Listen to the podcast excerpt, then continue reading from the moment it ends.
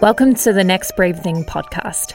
My name is Ella Hooper, and I believe that breakthrough is on the other side of bravery. This podcast features brave stories, emotional health, and creativity to inspire you to take your next brave step. Hi, Fab. Hi, Elsie. Hi, Fabsy. How you doing? I'm good. A little part of me feels a little nervous. Why do you feel nervous? Well, because we have a lot of history together. We have a ton of history together. We, Doesn't that make it better? It does make it better. better. But um, for everyone listening, I have Fabiano Altamura here joining me.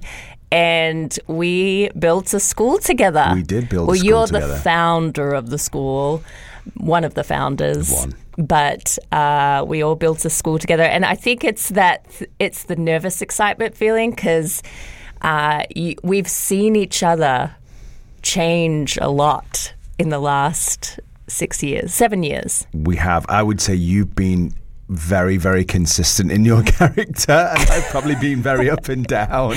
Did you hear uh, that, guys? I'm consistent. Very consistent. no. Ella's very consistent in her character. But you've seen me triggered, haven't you? Because I triggered you. Oh, you're so kind. But I, I definitely, because we've had, that's so funny. It's so true, though, isn't it? It is true. You have triggered me a lot. Yeah. But uh, that's so funny. Um, but uh, it's all good because you're really good at repairing relationships. Oh, thank you, love. And you're really good at validating. I've oh. had some moments with you where I'm in tears, snot coming out of my nose.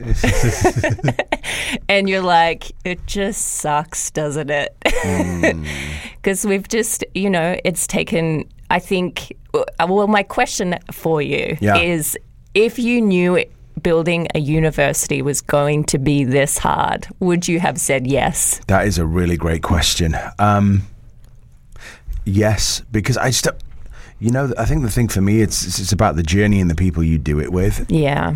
The hardest thing is the people you hurt along the way. I'm not saying oh, it has to be yes. like that. Um, so I think there would be things I would absolutely change knowing yeah. what I know now. And hopefully I would say I could do it in a better way. Yeah.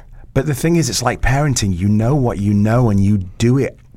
I don't ever think you do it with a bad intention. Yeah. Um, but the fallout has been pretty big in some areas, yes. right? You know what I mean? So I definitely regret hurting people. And I don't regret building the school in any way, shape or form. Yeah, yeah. And I mean, I've hurt people too. So there's regret. I think that that's a part of self-discovery. And mm-hmm. I think when you grow, you know, you have hindsight and you think, oh, I wish I could have done that. But the fact is you can't change it. You have to forgive yourself, right? Yeah, you do. You have to mm. forgive yourself because you can live with the shame of lost years. Yes. So, you know, I think you can live with the shame of people that were really close friends that you've actually been, yeah, you've been, you've been active in hurting them. Yeah. That maybe could have stunted their growth in the future, whatever mm. that looks like. And I think that is, I even look at it from a parenting point of view. Like, yes. what what mistakes did I make yeah. parenting my kids mm-hmm. that now could have had some level of catastrophic effect on them? Yeah. All I can do is make it, all I can do is put it right. Right, yeah. Right, and I would say that I always want to do that. And you're really good at that, Fab. Thank you. And that's, that's what I have the most respect for because um, I think it's really hard when you have... Um, As, well, when you've got a big personality leader and you don't know how to have a voice there and, um, yeah, or don't, or yeah, don't know how to communicate and then, yeah, it can, it can feel hard. But what you've always done is I think we've had some pretty rip-roaring fights. Mm-hmm. Yeah. and But part of it is I think on my side of things, and you you guys probably felt this a little bit of like trying to control or teach or like coach or I don't know if I ever came across, maybe I did. My my mum gives me that feedback. What, that you try and coach her? yeah. yeah. Or like try and yeah. like, I don't know, control the situation with my emotional health. Mm. But uh, are you laughing because it's kind of true? Yeah, I don't think you do that with me. I think occasionally you'll you may ask a question. Yeah. But I don't think you try and control it with your...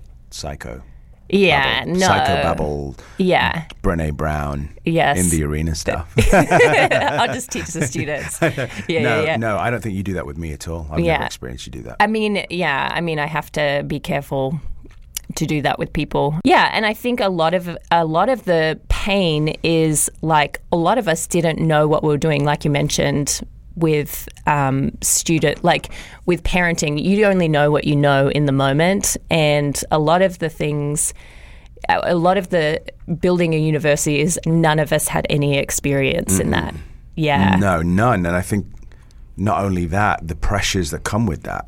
Yes. You. you, you When you get a dream, mm-hmm. the idea of the dream is always way more glamorous than the pursuit of it. Yes. So yes. once you start building it, you mm-hmm. realize that there isn't actually any glamour in it. Yeah, because no glamour. What you're doing is you're actually digging dirt for the foundation. Yes. And the thing is, we dug a very deep foundation, but with that, it's yeah. like there are rocks in the way. Yeah. You have to get an excavator. It's mm-hmm. not just doing it with like a nice little, you know, yes. spade. Yes. So I think with that, you expect there to be conflict, mm-hmm. but how that conflict is dealt with will mm. determine the outcome and the health of the organization. Yeah. And I think it was in those first years that because I wasn't healthy, Mm. or I thought I was healthy. And right. that's the biggest downfall, when you think you're healthy and you aren't. A, a bit of a denial. Very big, tremendous denial. Yeah, you yeah. know, I think that's, and there are no books for it. Right, to get you out of denial. No, I mean, maybe there are. I just, yeah. I thought I'd read a, enough books. Yes.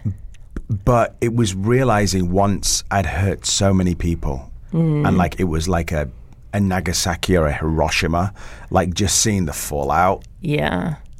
Because I'm, I'll tell you in a bit about my revelation, yeah. my awakening. It was kind of like an epiphany that changed all of this. Yes. But up until that point, I think because I was living what I call below the line in, in fear and pride. Yeah. And above the line is humility and love. Yeah. That's where I was working. So I'd be constantly triggered. Yeah. Pride is such a thing. So tell me how pride showed up for you, because... Oh. It's going to stop you from actually getting breakthrough. So, well, feedback for one was always a hard thing, and always and not listening. Mm, mm-hmm. So the the inability to listen, yeah, and the I don't know. I think it was for me. It manifested the inability to listen and trigger being triggered. Mm-hmm. Yeah, that's what pride did for me. And what what are triggers? Because I I think that. We are in a culture where tr- we say the word trigger probably way too much, mm. um, but a lot of people don't know what a trigger is. Like, what would how would you describe in layman's terms what a trigger is? I, I would say that when you come to me with an issue you may be having with me, mm-hmm. rather than me listening and going, "Oh, I am so sorry I hurt you," mm. I rise up and I react yeah. in defensiveness. Yeah, yeah, yeah, yeah. Yeah. So that's how I would discover how a trigger manifests in me. Yeah. I mean, for me too. I think you know, we're all trying to protect ourselves. We're all trying to protect yourself, and you're all trying to do something. Yeah. But you realize when it happens, you're like, oh, there it is. Is there some truth to that? Yes. You know, am I am Ooh. I being triggered because there is some truth and some validity to mm-hmm. what they're actually saying? Mm-hmm. You know, yeah. and I've been felt like I haven't been triggered a lot up mm-hmm. until the last couple of days. Mm-hmm. Um, and then I'm realizing, oh, I was processing it today, like yeah. in my time with the Lord. And I was like, is why, why am, why am I finding it hard to not listen to what's being said? Mm. Why can't I lean into this pain? Wow. And I'm like, Lord, I need to lean into this pain so I can actually feel if what they're saying is valid. Yeah. And what do I need to do to that? What do I need to contribute to that? And that, my friends who are listening, is called bravery. That's courage to lean in. Yeah. And it has to, I mean, we'll dive into, I know I want to get to a, the point where you had that kind of spiritual awakening mm-hmm. or like that r- real revelation of like, almost like your denial bubble got burst. Mm-hmm. Um, but tell me a bit about, as a man, what mental health has meant to you, or your relationship with mental health and your journey with it. I think, I think for me, it's not understanding what a clear defined boundary is. Mm. Always thinking I can push, I can work harder, yeah. I can run, I can run faster. I will outwork you. Like there's something I said to yes. my students, which was so ridiculous. I said, "You'll never outwork me. I'll be the first here and the last to leave." Mm-hmm. And kind of using that adage of going, "You you will outwork me." I think I heard somebody, Will Smith, say it. Yeah. Right. But the thing is, while I understand it, it's super unhealthy. Mm. Because I think in every entrepreneur's life, any pioneer's life, you have to have the element of rest. Rest isn't the absence of activity, mm-hmm. but it's definitely a posture of how you conduct yourself. Yeah. And I think I didn't understand what rest was. Yeah. And like a revival group pastor at B C A was saying, Stephen was yeah. saying, you're functioning off adrenaline mm. and the anointing, mm. which to me was like, that's that's functioning purely out of survival. Yes, yeah. And I felt, and I actually looked it up until recently, said to my wife, Claire, I've always been in survival mode up until this last mm, year. Since yeah. I was a kid, always lived in survival mode. Yeah, and I can, uh, same. Like I, and that's probably what rubbed me up the most, building something. I think that anything that you're starting, pioneering, there is an element of survival mode and you're kind of dog paddling. And I'd love to like just go backwards before we go forwards mm. and love to hear what, how that manifested in like your childhood, like that hustle, like, yeah, like that hard working, because it's a good thing. And that's the confusing thing about working hard. Like working hard is good, but uh, when it is killing you or it's not sustainable. So tell me like what it looked like growing up. Well, growing up, I was actually really lazy. Really? Really lazy. So I think really up and even the first couple of years of my marriage, like when I wasn't acting, mm. when I acted, I was on it. On yeah. it. Outside of acting, I think I would have times where I would be very proactive mm. and other times just really lazy. And mm-hmm. I don't think it was till I had my, I had a nervous breakdown when I was twenty-four. Mm-hmm. And I think that changed everything. Yeah. Wow. As in, what, what happened when you were twenty-four? Um, so we set up a Christian radio station mm-hmm. um, and six months of really, really a lot of work to get up to the point where we launched. Yeah. And in true Fab style, you know, it wasn't just a radio station. It was a humongous launch, a humongous finale, yeah. missions throughout the entire cities and just wanting to, uh, it was in the year two thousand. Mm. So I was twenty-five. So it literally to, you know, talk about Christian values around the entire region. Mm-hmm. Um, and I, it just ended up being a car crash for me because mm. even though the mission was good, I wasn't healthy. Mm. And at the end of that, I, I suffered from such severe burnout yeah. that it took me like eighteen months to get out of that. Yeah. So, you know, I think that was the start of me realizing that I have to balance life, mm. but it, it actually didn't. It actually ignited me to work even, to work harder. Yes. Because I only, that was my first real encounter of real, real pioneering and hard work. Yeah. And then after that, I just got addicted to the bug of just yeah. what we call the hustle. Yes, because it feels like it will pay off because that's the slogan is hard work mm-hmm. and you'll be successful, but it's actually an internal operating system. It's an internal operating system. Hard yeah. work is de- definitely doesn't mean you have to be unhealthy. Yeah, yeah, yeah. yeah. And so take us to that point in the summer, which mm-hmm. is a year ago, I think, mm-hmm. um, where you had that bubble of denial burst. Yeah. Yeah, it's kind of been cycles throughout my life, right? You have a nervous breakdown, then you go out, and then you have another burnout, yeah. and it's, oh, this whole thing, and the same with the building of the school. Mm-hmm. I think, um, for one, it needed to happen, and I want to yeah. say I'm, I'm a believer, so mm-hmm. I would say by God's grace, yes, he he did it in the nicest way he could get my attention. Right, because you're like eight on the Enneagram. I am, but do you know what, though? I say I'm an eight, right. but I don't function as an eight anymore. Yeah, I and that's my experience of you. You've like changed in front of my eyes. Um, yeah, you're way more um, uh, oh, peaceful and tender and um, curious. Mm-hmm. There isn't like that bull in a china shop, shop right, th- right, right. thing going on. Um, but I, I do have to point out before we get to this, I don't think we would have a school if it wasn't for your tenacity. Mm. So in some ways, like who you are as like a little bit of a, it's been a bull in a, you have fought dog and bone for our school, for it getting accredited, for it having staff. Like I think that needs to be acknowledged as well, because mm. while like it's like we look back on the past and we always see is all our mistakes, but actually mm-hmm. there was a lot of excellence and a lot of brilliance mm-hmm. that you brought, and you're incredibly creative and out of the box. And if you tell me it's a no, I'm going to find a way to make it a yes. Like mm-hmm. that's your spirit, and like that's the beautiful side of you. Mm-hmm. And I and I just want to honor you. Of like, you, you know, we wouldn't we wouldn't have a school to this day if it wasn't for you, mm. um, because I think all of us would have been like, it's too hard. There's too many no's. Whereas mm. you didn't take no for an answer, which mm. I have a lot of respect for. But coming back to this moment, yeah. Well, picture this. We've not been back. I'm from. It, well, yes. en- English from the U K, yeah. but Italian.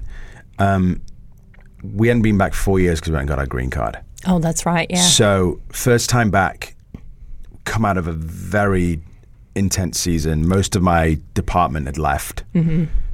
Rightly so, God bless them. I mean, right. I don't blame them, to be completely honest. yeah. Uh, um, I'm sat in this beautiful resort with mm-hmm. my wife. This was at the time when I used to drink. So I had a glass of wine or I co- can't remember, I had a cocktail.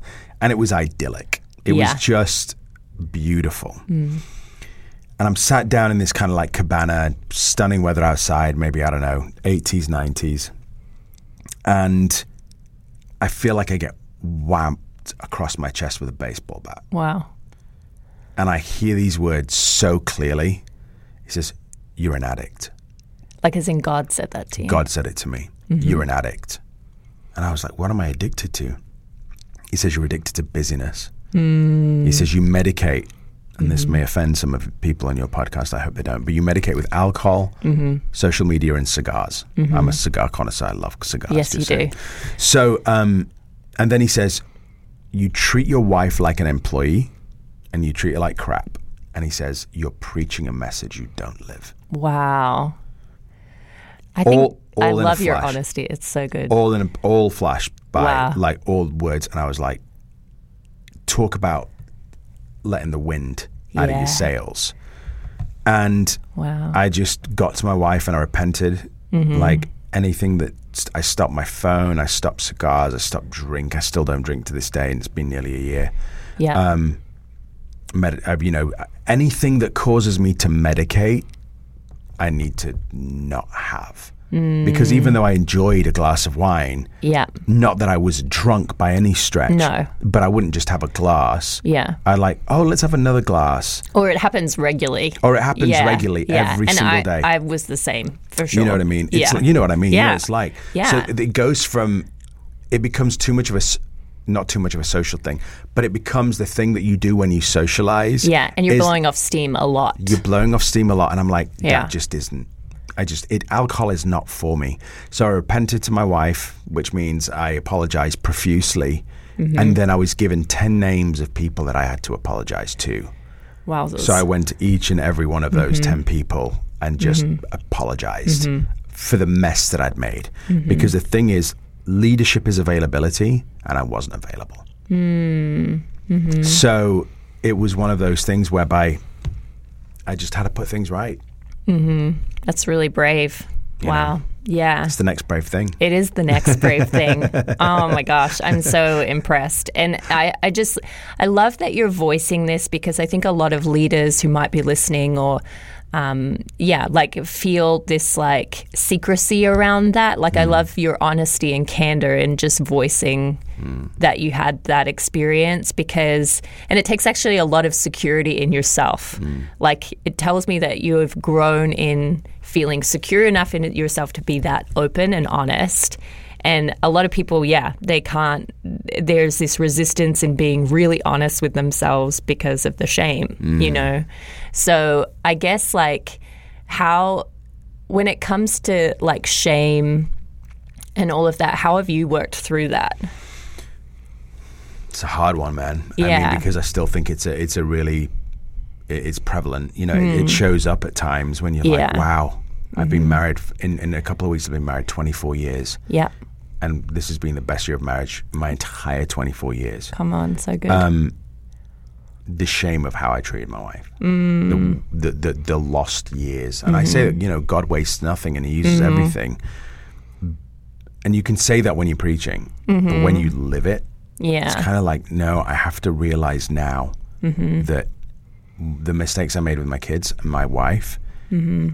if I believe God is a good God, which I absolutely fundamentally do, yes. he will restore all that which I have broken. Yes, but I've seen that. And it's a mm. slow, restoration is a slow process, but I think what gets me excited, I mean, obviously there's the pain of regret. Mm-hmm. And Brené Brown says, mm.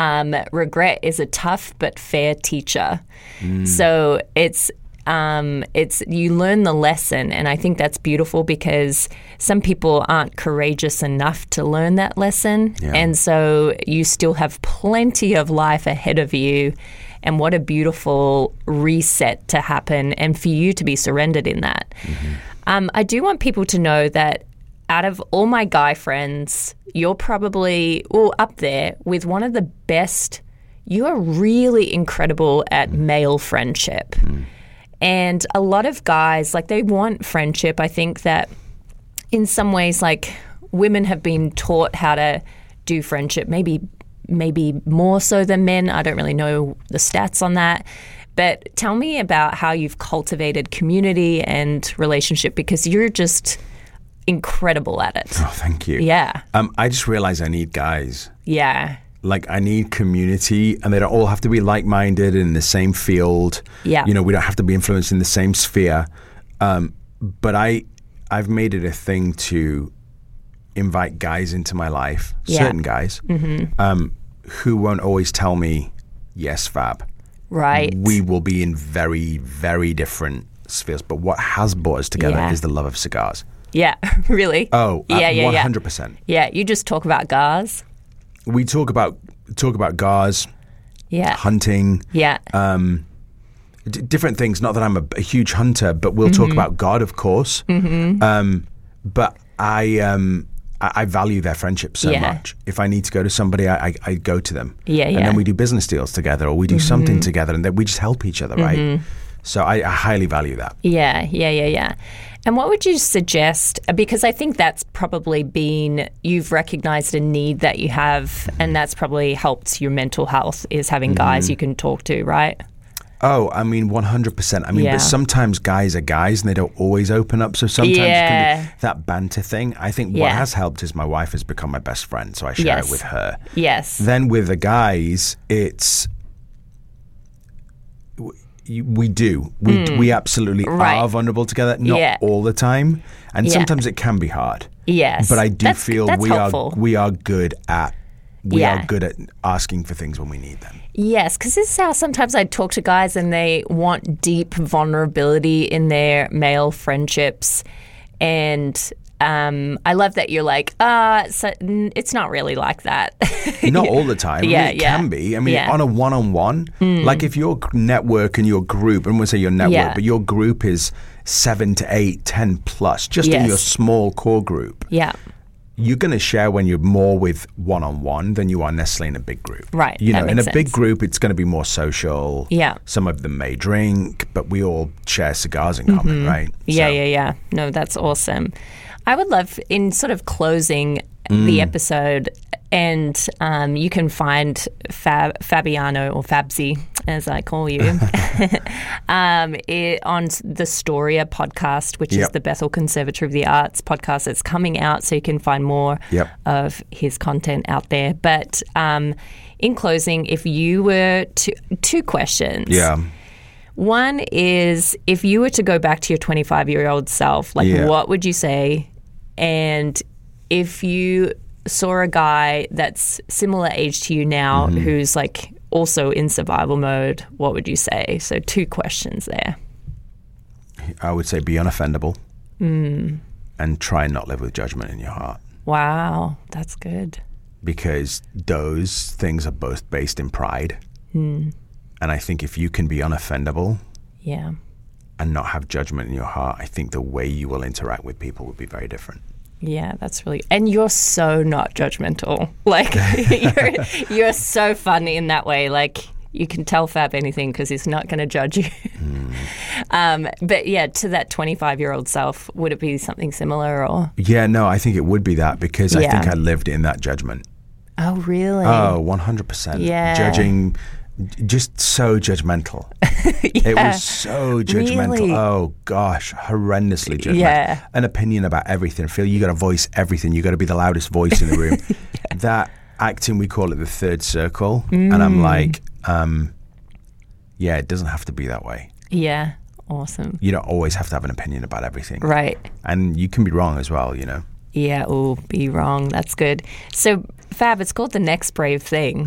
Mm. What would, now that you've had this like huge enlightenment and mm. transformation, what would your next brave thing look like now that you're in this season of life? Um, oh, that's a great question. Um, not succumbing,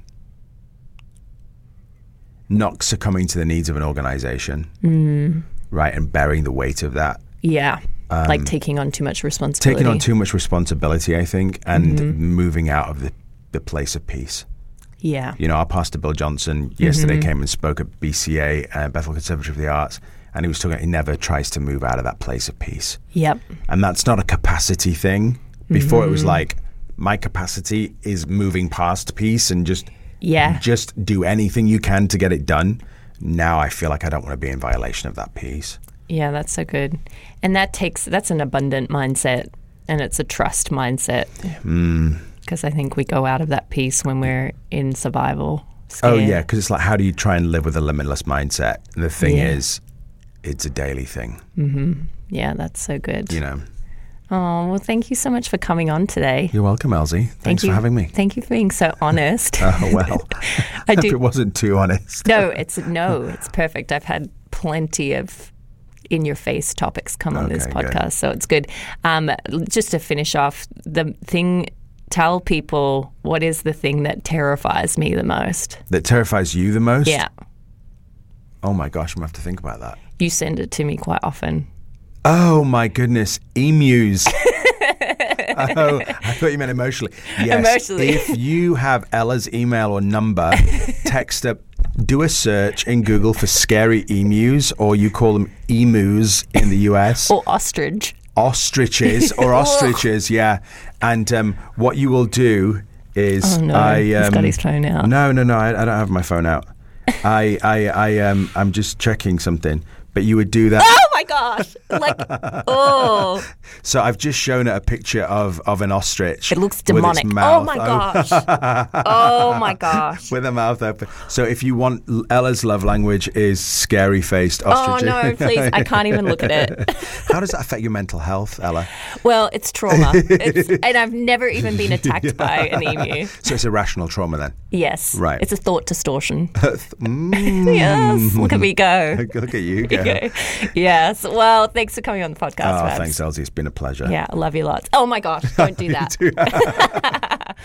Thanks for listening today. Please download, share with your friends, and write a review.